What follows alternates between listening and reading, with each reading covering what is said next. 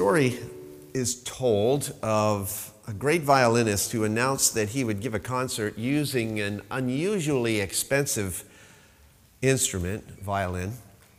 And on the designated night, violin lovers packed the hall to hear the instrument played.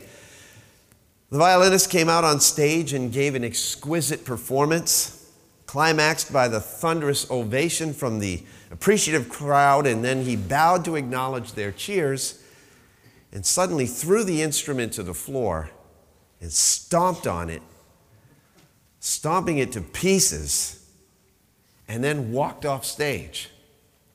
And the audience was absolutely horrified. A few moments later, the stage manager came out and said to the stunned crowd, Ladies and gentlemen, the violin that was just destroyed was a $20 violin. The maestro will now return to play on the advertised instrument, worth thousands of times more. He did so, but the interesting thing is, is that few people could tell the difference. The point of the story is clear. It isn't primarily that the instrument that makes the music. It's the master who wields it. I think most of us would agree that at best we are nothing more than $20 violins. In the hands of the master violinist, Jesus Christ, however, our lives can make beautiful music to the world. And the Lord uses all kinds of inadequate, unqualified people to carry out his work. And I have one looming question for you this morning. And I want this question to really linger in your minds and let it saturate your hearts and may it drive you for the rest of this year. Here it is Is God calling you? Is God calling you? That's a question I want each of you to consider seriously and answer before this message is through, if you can because I think we could. But I don't want you to be too quick to answer it because the implications of either a yes or a no answer are life altering. Is God calling you? Not only is the answer to that question extremely significant in our own personal lives, but in the world at large. Although it is the convicting and regenerating work of the Holy Spirit that can apply this life changing power of the gospel, Jesus Christ's atoning death, burial, and resurrection to people's lives, it's still up to us to declare it to other people. Is that right? We're supposed to be communicating. And as someone observed, the declaration of the gospel is in the hands of those who have already experienced the new life and are willing to tell it to others. Now, the call to discipleship is not based on who you are or what you can do. It is based on who Jesus is and what he can do with you when you make yourself available to him. Listen to what you're amening. That's his plan for world evangelization. God working through you and me. Us, a bunch of common, everyday instruments in the hands of the ultimate musician, making priceless spiritual music to a sold out crowd. Listen, the call to discipleship is the intention of God. It's that simple. He's calling us to be his disciples that he might send us out to make other disciples.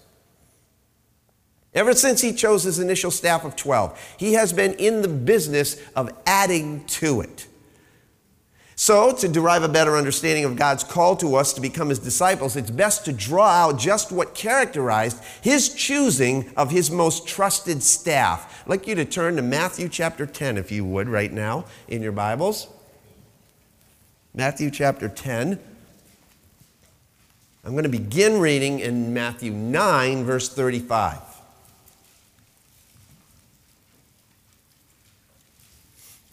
Jesus was going through all the cities and villages, teaching in their synagogues and proclaiming the gospel of the kingdom and healing every kind of disease and every kind of sickness. Seeing the people, he felt compassion for them because they were distressed and dispirited like sheep without a shepherd. And then he said to his disciples, The harvest is plentiful, but the workers are few. Therefore, beseech the Lord of the harvest to send out workers into his harvest. Jesus summoned his 12 disciples and gave them authority over unclean spirits to cast them out and to heal every kind of disease and every kind of sickness. And then it lists all those 12 who were his disciples that he sent out. Now, if we were to continue on reading in Matthew chapter 10, you would find out that the whole of chapter 10 is a mouthful on discipleship. It is the discipleship chapter. Up to this point in his earthly ministry, Jesus had done it all by himself, pretty much alone. Granted, he had followers, but that's all they were. They were followers, they were not considered fellow workers. There was a process involved as the 12 went from being disciples to apostles, which is what we just saw here. People specifically sent to carry his message to the world. And I believe that Jesus takes us all of us through that same basic pattern. And by the way, it's the pattern by which our Fayette Baptist Church mission statement was actually developed, the longer, more detailed statement. But our short statement is this to introduce people to Jesus Christ and to help them to become his committed followers. That's our mission and purpose. And we do that in a fourfold approach, hopefully carry that out. And that was de- derived from Jesus' pattern of ministry in his call to send out disciples. I'm just going to give it to you on the screen. We're not going to look up the scriptures as I give it to them because we're going to look at them later on today. But here, here's the four phases. Number one is the introduction phase. The introduction phase, and it's based on John 1 35 to 39. Jesus' words, Come and you will see. Come and you will see. And that's what we do with people, right? When we introduce people to Jesus Christ, we tell them, Come, come on, and you're going to see Jesus. Jesus issues the invitation. These disciples were still primarily in the stages of seeking. Second phase is called the invitation phase. Based on Matthew 4 18 to 22, Jesus says, Follow me, and I will make you. I will make you what? Fishers of men. That was Mike's one of Mike's favorite verses that we looked at yesterday. Follow me, and I will make you fishers of men. Third stage is called the incorporation stage. That's based on Mark chapter 3, verses 13 to 14, which says this Jesus says, Be with me, and I will send you. Jesus called his disciples so that they would be with him and that he would send them out to preach. Okay? Following before fishing, being with before sending out.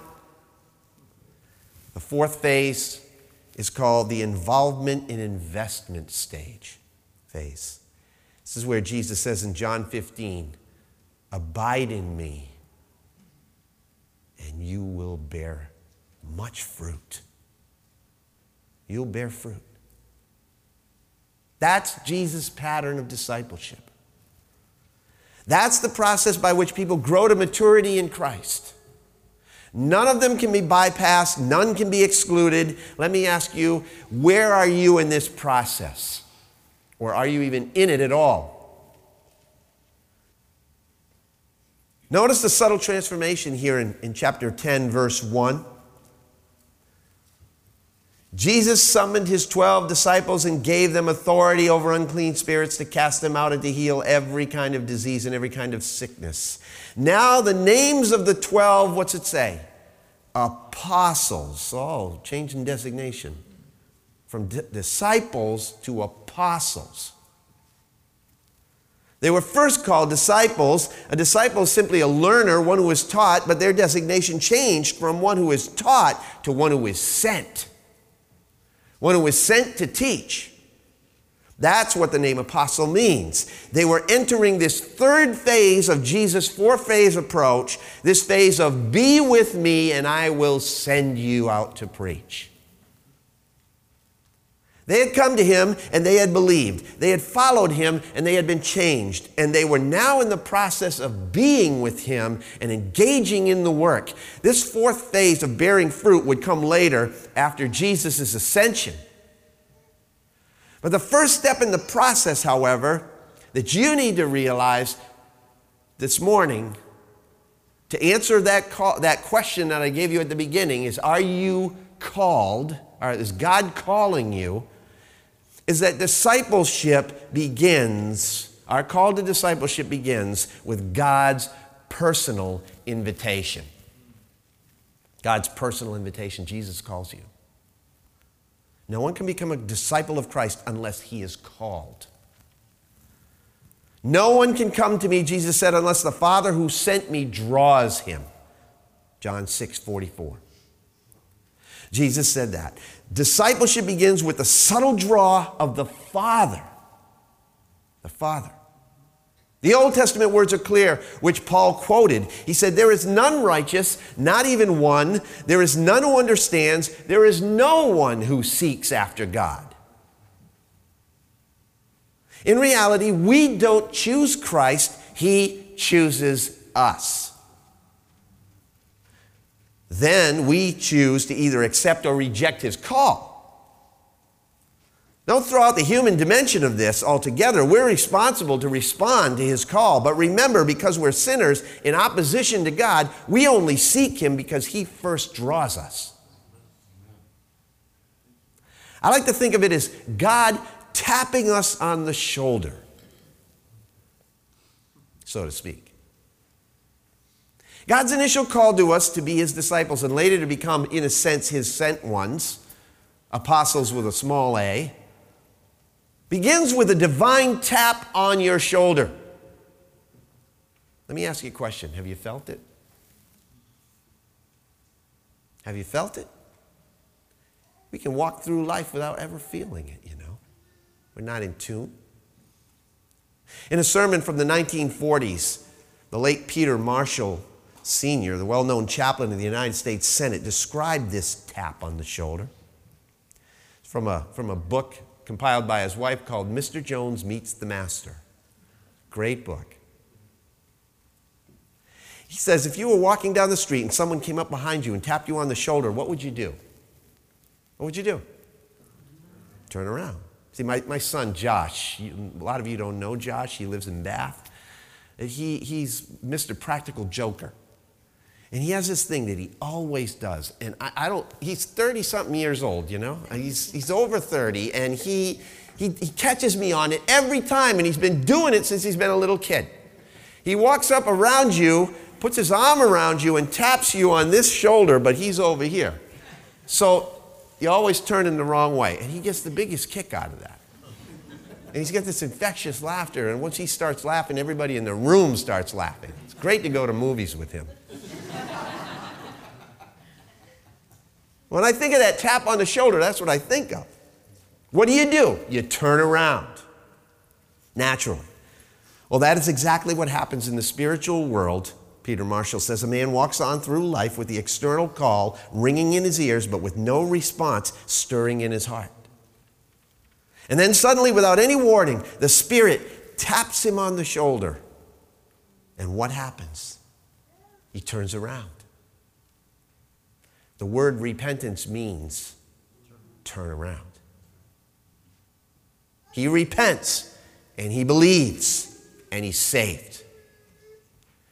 The tap on the shoulder is the almighty power of God acting without help or hindrance upon an elect fallen sinner so as to produce a new creation and to lead him into the particular work which God has for him. God, he says, calls men to preach. How did preaching arise in the first place? By what right does a man stand before his fellows, Bible in hand, and claim their attention? What right do I have to do that? Not because he is better than they are, not because he has attended a theological seminary and studied Hebrew, Greek, and theology, but primarily because he is obeying a tap on the shoulder. Because God has whispered in the ear and conscripted him for the glorious company of those voices crying in the wilderness of life. The preacher is conscious of being called, as we say, and that means that he is responding to an inward urge that could not be resisted. An urge that grew out of a providential arrangement of his life and his circumstances to the great end that he should become an ambassador for, for the chief. An urge that grew into a conviction that only by obeying could he ever find that joy and satisfaction of a life lived according to the plan of God. We have no choice. Discipleship begins with God's tap on your shoulder. Many of you in this room, probably most of you if you're here, will claim to be disciples of Christ. Disciples, as I've said, by definition, are learners. They're in the process of being taught by their master teacher, Jesus. If you consider yourself to be a disciple of Jesus, I have a serious question for you this morning. Are you learning from Him? That's not a simple question. Are you learning from Him? I don't mean by coming here every week, listening and taking notes, and then as soon as you walk out the door, before your hand even touches the door handle of your car, you've forgotten 90% of what you heard. I'm not naive to think that you will remember everything that I say. I don't even remember what I say half the time.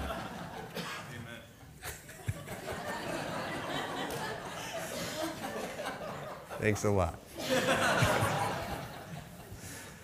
now, I'm talking about real learning. I'm talking about real learning from Jesus himself. Are you hearing what he's saying to you personally? Through the Word of God and through your prayer life with Him.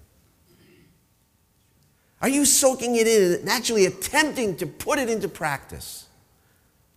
So much of what we hear goes in one ear, out the other, right?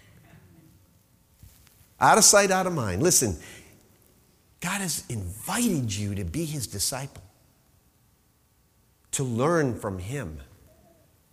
Do you understand what an incredible privilege, an act of grace that is? Do you understand? Can you get your head around that? Because we learn not only by hearing the Word of God, but by doing the Word of God? Matthew chapter 7, Jesus says some pretty poignant words. Matthew chapter 7 and verse 21, he says, Not everyone who says to me, Lord, Lord, will enter the kingdom of heaven, but he who does the will of my Father who is in heaven will enter. Many will say to me on that day, Lord, Lord, did we not prophesy in your name, and in your name cast out demons, and in your name perform many miracles? And then I will declare to them, I never knew you. Depart from me, you who practice lawlessness. Therefore, Jesus says, everyone who hears these words of mine and what? Acts on them may be compared to a wise man who built his house on the rock. Everyone who hears them and does them. You know, Jesus' brother James had something to say about that as well. James chapter 1 verse 22. James says, "Prove yourselves doers of the word and not merely hearers who delude themselves."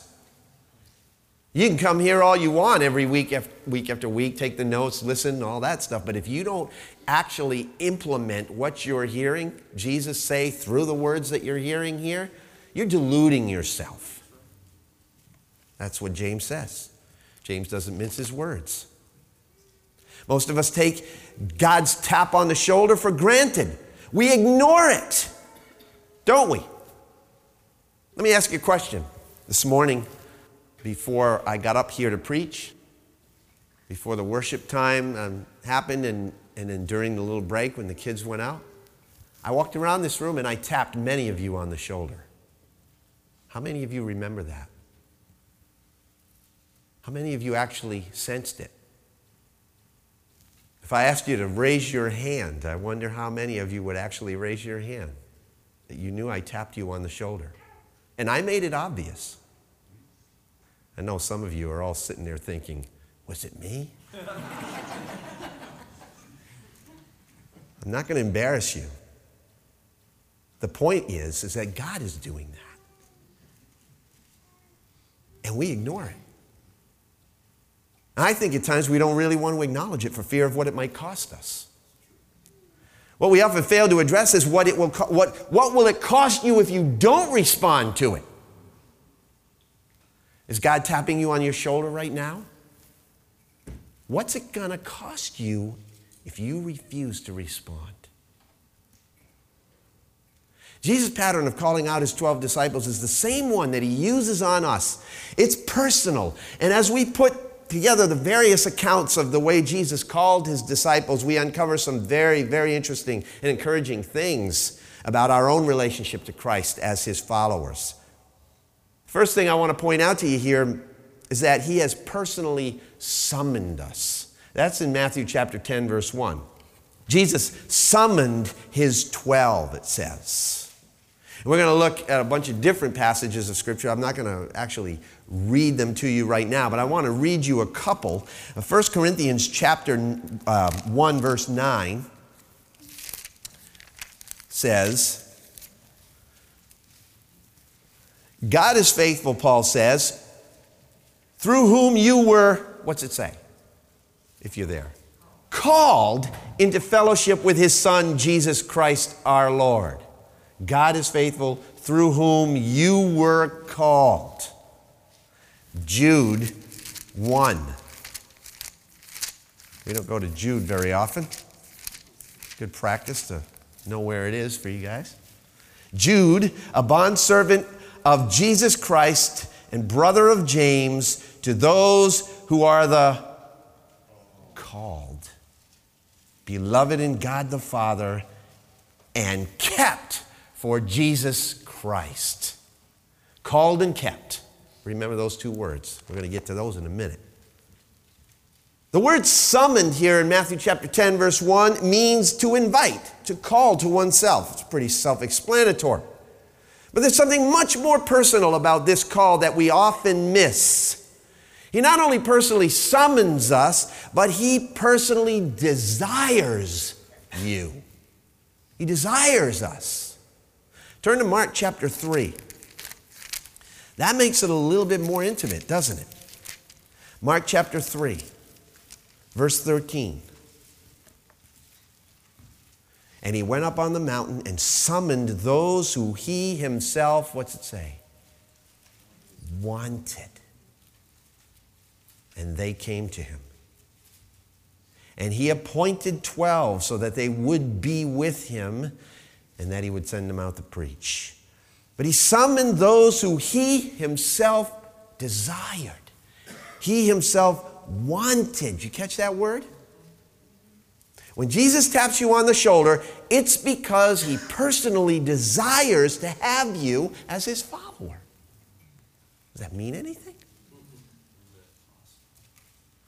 He wants to teach you. He wants you to be with him. He wants to use you. Something else. He has personally chosen you. Luke chapter 6, verse 13.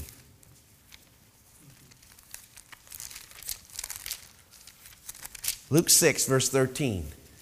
And when the day came, he called his, 12, his disciples to him and chose he chose 12 of them, whom he also named as apostles.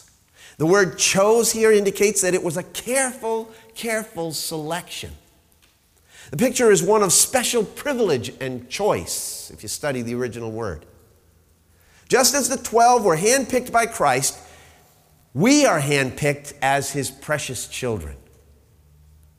You, if you are a follower of Christ, have been chosen of God, holy and beloved, Paul said to the Colossians in chapter 3, verse 12. 1 Thessalonians chapter 1. 1 Thessalonians chapter 1 verse 2.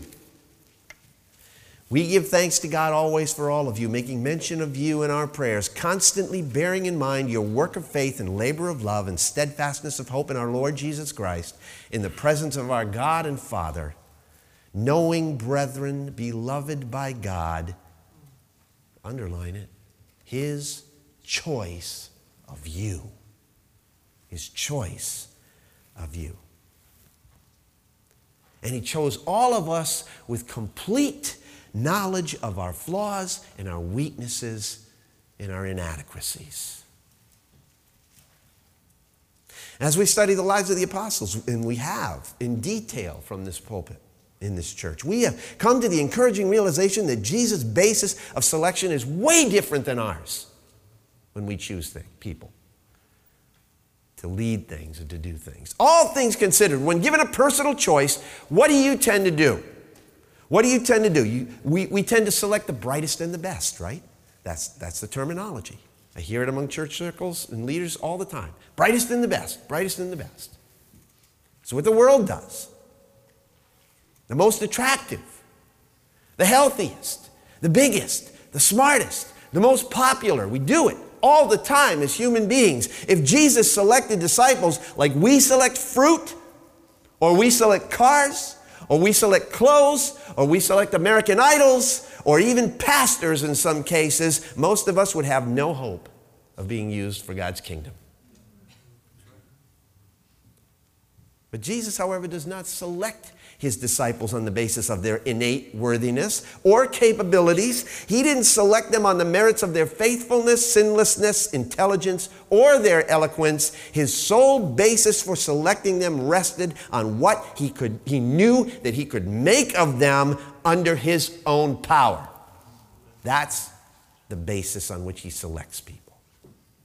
And that is precisely the way He chooses you and me. Not because we can do great things for Him, but because He can do great things with us. He chooses the foolish and the weak, it says in 1 Corinthians 1 27 and 28. He chooses the poor, James says in chapter 2, verse 5. He chooses the most unimaginable people to accomplish the most inconceivable feats for the kingdom of God. One of the most important statements I ever heard when I first entered training for the ministry, scared to death of my own inadequacy, was simply this. Somebody once told me this. Now it's pretty cliche, but that was the first time I had ever heard it. Some guy said to me, You know what? God doesn't call the qualified, He qualifies the called.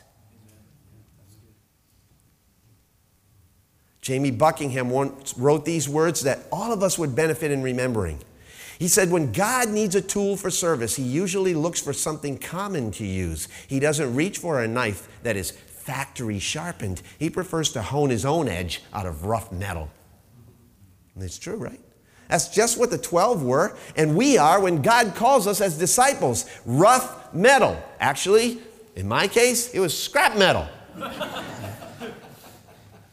these people were ordinary men, these 12 they were also an extraordinary mix, right? What was Jesus thinking when he chose Matthew the tax collector to be in the same small group as Simon the zealot? And they were, they were violently opposed to each other before they came to Christ. No two men could have differed more widely, and surely they were on opposite ends of the spectrum from Jesus. But in the words of William Barclay, the plain fact is that if Simon the Zealot had met Matthew the tax gatherer anywhere else than in the company of Jesus, he would have stuck a dagger in him.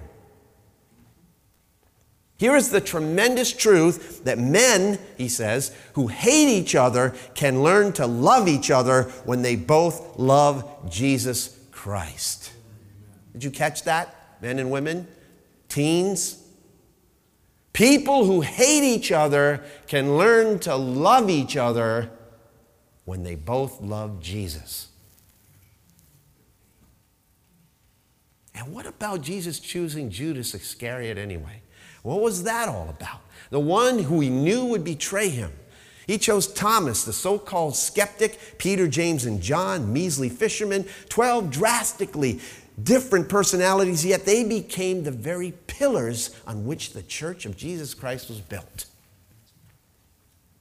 And that's how he works. Always has. And he's still doing it today. And it's largely because there's no one on the face of the earth qualified to begin with. Right? He has to qualify the called. God has only one choice transform the unqualified and use them as his instruments to do the impossible. There aren't any perfect people here. And Jesus is in heaven. He didn't have much choice but to qualify the unqualified. Think about this biblical list with me for a moment of unqualified people that God has used mightily. Noah, he got drunk and conducted himself in a lewd way. God used him. Abraham doubted God, lied about his wife, and committed adultery. Isaac sinned as his father had taught him, lying about his wife Rebekah to Abimelech. Jacob extorted the birthright from Esau, deceived his father, and raised a family of immoral children. Joseph was an outcast and hated by his brothers. Moses, he was a murderer. Acted in pride, tried to steal God's glory by striking a rock rather than speaking to it. Was banished from seeing, from going into the promised land because of it. Aaron, the high priest, led Israel in the worship of a golden calf and accompanying an orgy that they had. This is Aaron.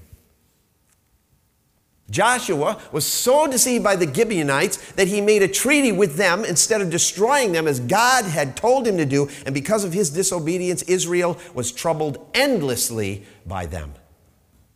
Gideon had no confidence in himself, even less confidence in God's plan.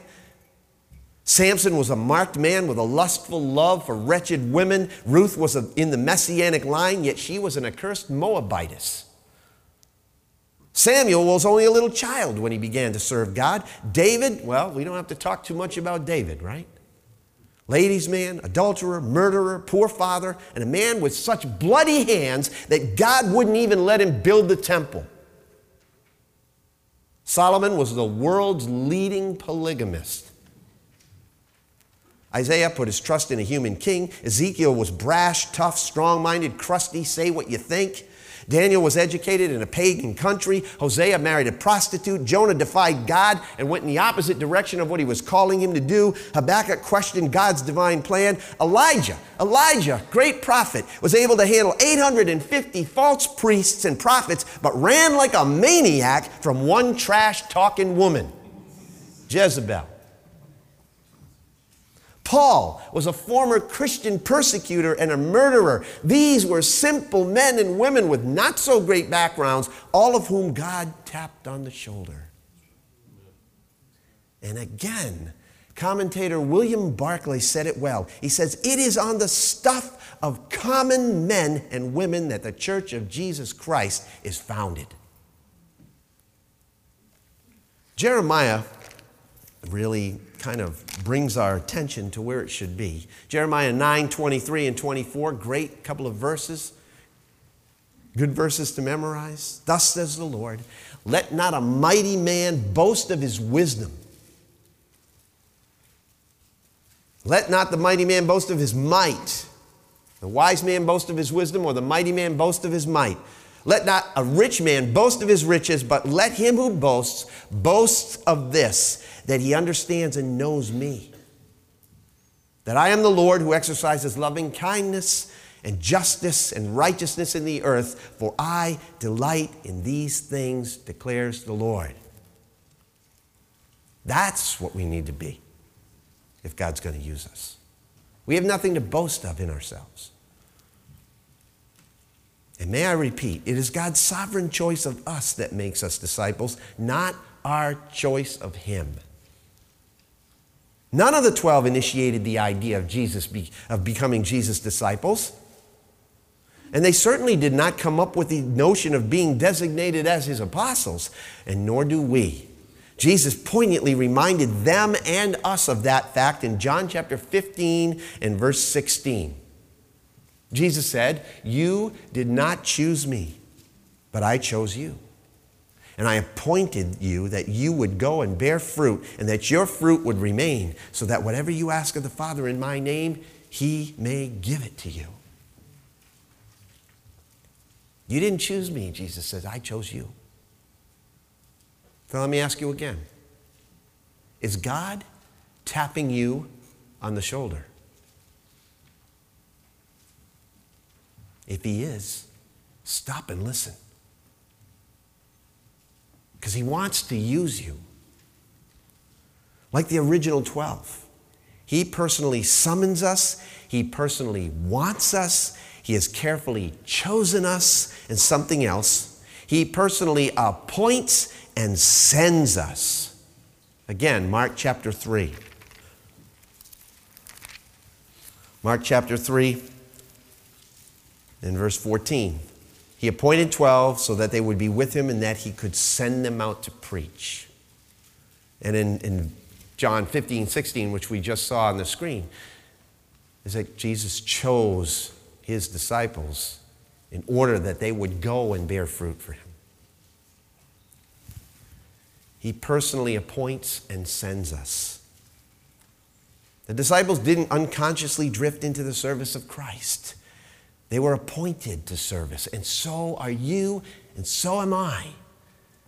Jesus has clearly established and assigned our place as his disciples. You and I have not fallen into it. We haven't been manipulated or coerced into discipleship. We have been invited, summoned, called, chosen, and appointed if you're a disciple.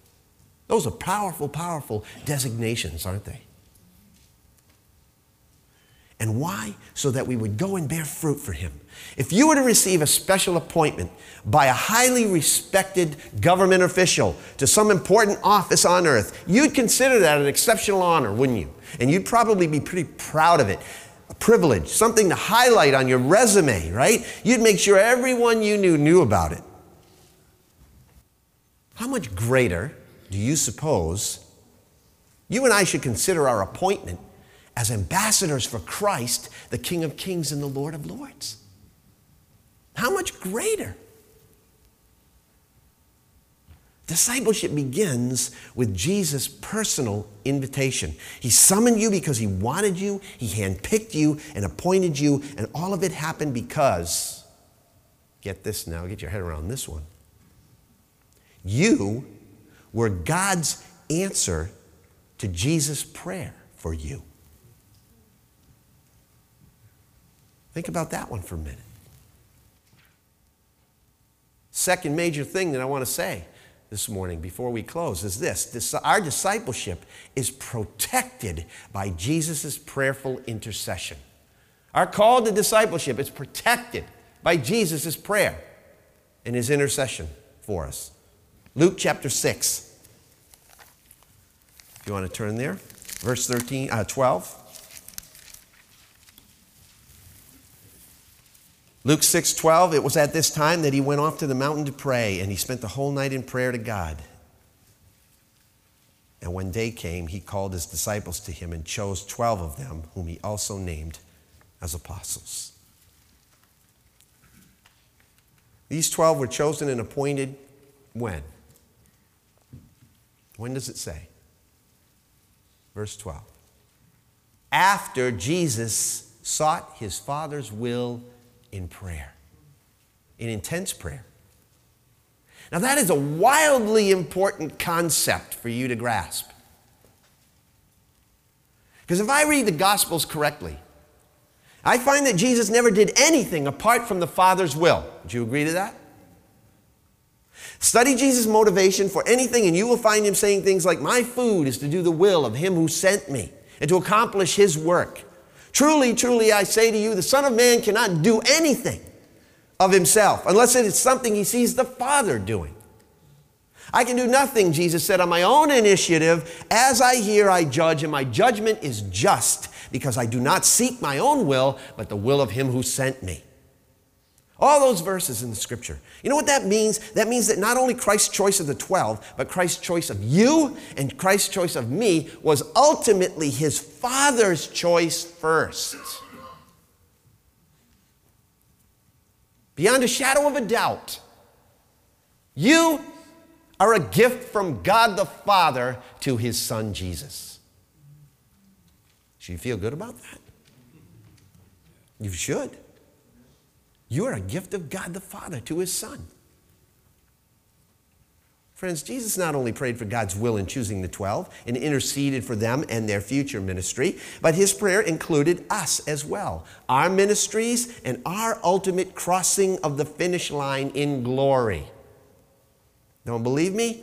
Look at John 17. John 17 clearly shows us that. In his high priestly prayer,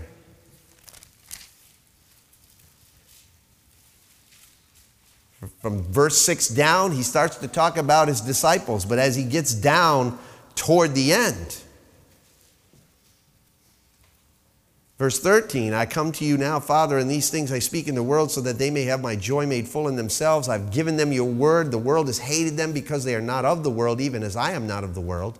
And I don't ask you to take them out of the world, but to keep them from the evil one. They are not of the world, even as I am not of the world. Sanctify them in the truth. Your word is truth. As you sent me into the world, I have also sent them into the world. For their sakes I sanctify myself, that they themselves also may be sanctified in the truth. I do not ask on behalf of these alone, but for those also who believe in me through their word, that they may all be one. Even as you, Father, are in me and I in you, that they also may be in us, so that the world may believe that you sent me. That's us he's talking about. You get the fact that you and I are chosen as a direct result of God's will? Beyond that, we also have the assurance that there is nothing on the face of this earth that can ever separate us from His love and protection as we answer that call, because Christ not only has prayed for us, but He is praying for us right now. Romans chapter 8 talks about that. Who dares accuse us whom God has chosen for his own? Will God? No. He's the one who's given us right standing with himself. Paul writes to the Romans. Who then will condemn us? Will Jesus Christ? No, for he is the one who died for us, was raised to life for us, and is now sitting at the place of highest honor next to God, pleading for us. Interceding. Hebrews 7:25 says, "He is able once and forever to save everyone who comes to God through him, for he ever lives to make intercession for them. I love the way Eugene Peterson has paraphrased Jesus' words in John 6 37. This is what, this is what the message says. Every person the Father gives me, Jesus says, eventually comes running to me. And once that person is with me, I hold on and I don't let go. Do you love the way that reads? Our discipleship is a product of Jesus' personal invitation, and it is protected by Jesus' prayerful intercession. Your call to discipleship is the intention of God. I'll ask you again is He tapping you on the shoulder? Augustine once said, as I round this out, close it up, you are meant to incarnate in your lives the theme of your adoration. I'm going to say this slowly so you can kind of grasp it. You are meant to incarnate in your lives the theme of your adoration. You are to be taken, consecrated, broken, distributed, that you may be the means of grace and vehicles of eternal charity to others. Listen, if you're still wondering, God called Moses from leading a herd of sheep to leading the Exodus. He took Amos from the herds of Tekoa to be God's prophetic voice to a disobedient nation.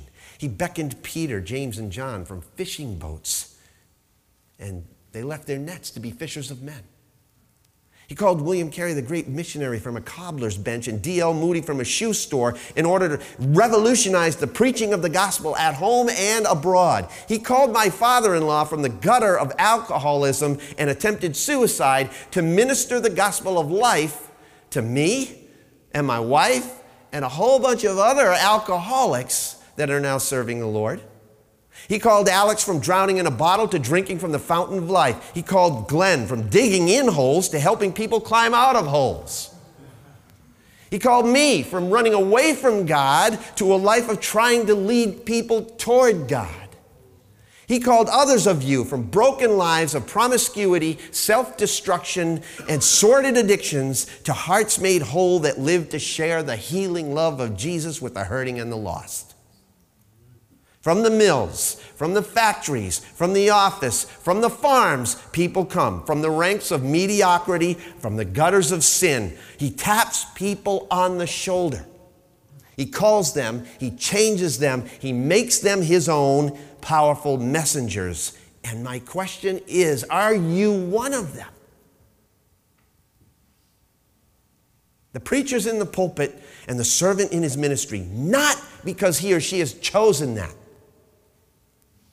they haven't chosen that profession as an easy means of livelihood, but because they couldn't help but do it. Because they have obeyed an imperious summons that cannot be denied. There is a passion that will not let them go. Because the call to discipleship is the intention of God. Is He tapping you on the shoulder? Is He? Is he? Because I think some of you sitting right here, right now, know that he is. And you're shaking it off. You're playing hide and seek with God. But he's not letting up. And your insides are churning. Even now, at the sound of these words that I'm saying, your heart's pounding so hard as you sit there in that chair that you're fearful the person sitting next to you is hearing it. So you shift nervously in your seat. What are you going to do? What are you going to do? You going to continue playing games with God? Are you going to stop making excuses and answer the call? Or are you simply going to ignore God? Because that's what it comes down to. Answer God's call. If He's tapping you on the shoulder, turn around and answer the call. You will not regret it.